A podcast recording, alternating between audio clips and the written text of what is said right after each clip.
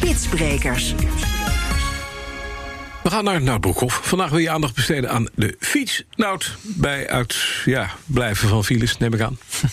Ja, nou, corona verandert gewoon ons hele reisgedrag, hè, Bas. Eh, kijk, we reizen uh, minder met de auto. Hoewel ik gisteren weer las dat we overdag toch weer wat meer zijn gaan rijden. Uh, maar het is nog lang niet terug op het niveau van voor de crisis. En we, ja, we reizen natuurlijk ook veel minder met het OV. Maar we ontdekken wel weer andere vervoersmiddelen. zoals de, de skieler. Ik zie heel veel mensen skileren.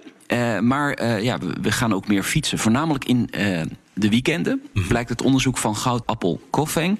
Marco de Baat is de adviseur mobiliteit en ruimte. Hij heeft de cijfers voor ons geanalyseerd en hij komt tot de volgende conclusie. Het afgelopen weekend zijn we bijvoorbeeld al uh, twee keer zoveel aan het fietsen dan bijvoorbeeld in een ander weekend in februari. En door de week zien we nou, ten opzichte van uh, zeg maar een dieptepunt uh, sinds het instellen van de coronamaatregelen zien we ongeveer 20, 30 procent extra fietsverkeer. Maar daarmee zitten we eigenlijk nog niet op het normale uh, door de weekse fietsverkeer. Dus normaal zien we wel dat er meer fietsers zijn doordat uh, nou ja, toch best wel wat mensen gewoon op de fiets naar hun werk gaan. En eigenlijk nu wel thuis blijven. Ja, het fietsverkeer groeit dus weer, uh, maar het is wel heel sterk afhankelijk van het weer. Ja, ik wou net zeggen, nou, want in februari was het waardeloos weer en nu was het 20 ja, graden. Klopt. Ja. Ja, ja, inderdaad. Dus het, het, weer speelt een grote rol. Hoe zonnig het is, hoe vaker we de fiets pakken.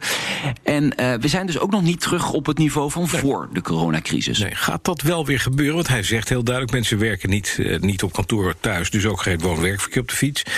Komt dat weer terug? Ja, dat is wel de verwachting. Uh, ik heb verschillende experts gesproken deze week. En ze denken dat reizigers het OV langer zullen gaan mijden. vanwege het gevaar om in de bus, tram, metro of trein besmet te raken.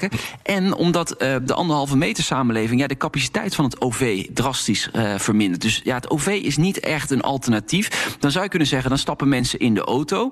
Uh, dat zou kunnen, maar de, ja, de fiets biedt dus ook kansen. En dat gaat dan vooral om wat kortere ritten, hè, tussen de 5 en de 10 kilometer.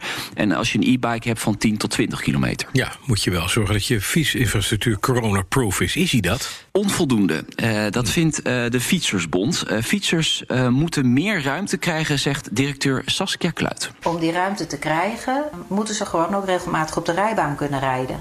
Dat gebeurt nu ook. Hè. Uh, in, in de, deze afgelopen weken zie je dat heel veel gebeuren.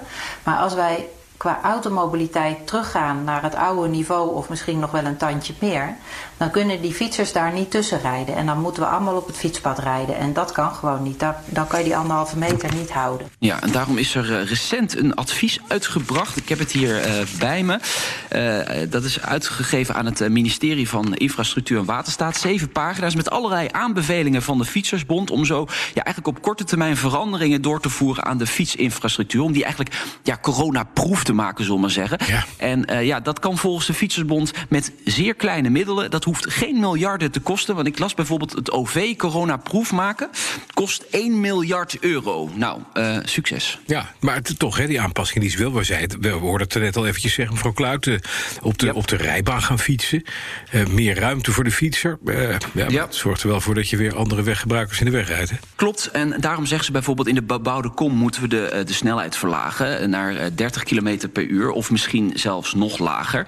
ze zegt ook verplichte fietspaden onverplicht maken, zodat fietsers zelf kunnen kiezen waar ze veilig kunnen rijden. En um, een andere oproep is de verkeerslichten fietsvriendelijk programmeren of zelfs helemaal uitzetten, zodat ja, je fietsfiles voorkomt. Mm -hmm. Uh, gaat dat allemaal in dat rapport, Bas? Ja, prima. Maar de grote vraag is dan, gaat die oproep voor... Ja, het is niet jouw, noodzakelijk jouw mening. Gaat die oproep voor verandering nee. zorgen? Nou, ze denkt wel dat het serieus wordt genomen... maar ze maakt zich wel zorgen of het effect tot effect gaat leiden. De mensen die in mobiliteit werken... die zijn de afgelopen 40 jaar helemaal getraind om te denken... dat auto's moeten doorstromen. Dat is eigenlijk voor heel veel ambtenaren hun belangrijkste werk. En waar je nu naar moet kijken is hoe zorgen we dat iedereen die op straat is, allemaal veilig naar uh, de overkant komen als het ware.